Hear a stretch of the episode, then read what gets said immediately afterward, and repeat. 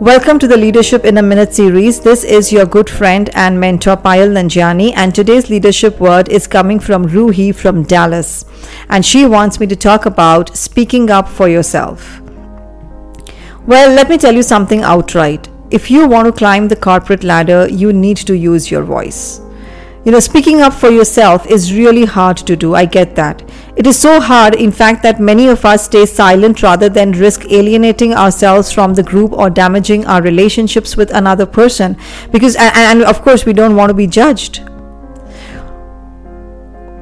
What really, what, what stops us from speaking up, uh, speaking up for ourselves, or blowing our own horn, or sharing our ideas, or appreciating ourselves in front of people?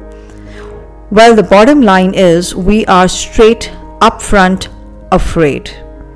In fact, in my book, Win the Leadership Game Every Time, I have written about how we all experience AASD, attention and approval seeking disorder. Now, whether you are an introvert or an extrovert, whether you are a senior manager or a newbie in the company, most of us experience AASD.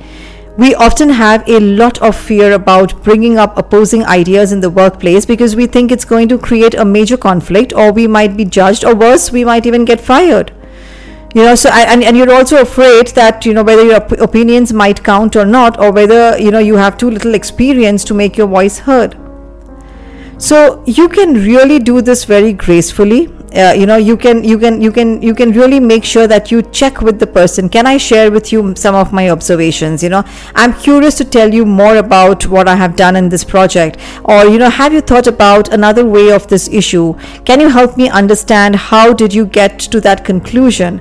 I think there are different ways to uh, you know to disagree dis- uh, to disagree gracefully as well as to gracefully speak about yourself without coming up as someone who is extremely proud. I think you can humbly do that.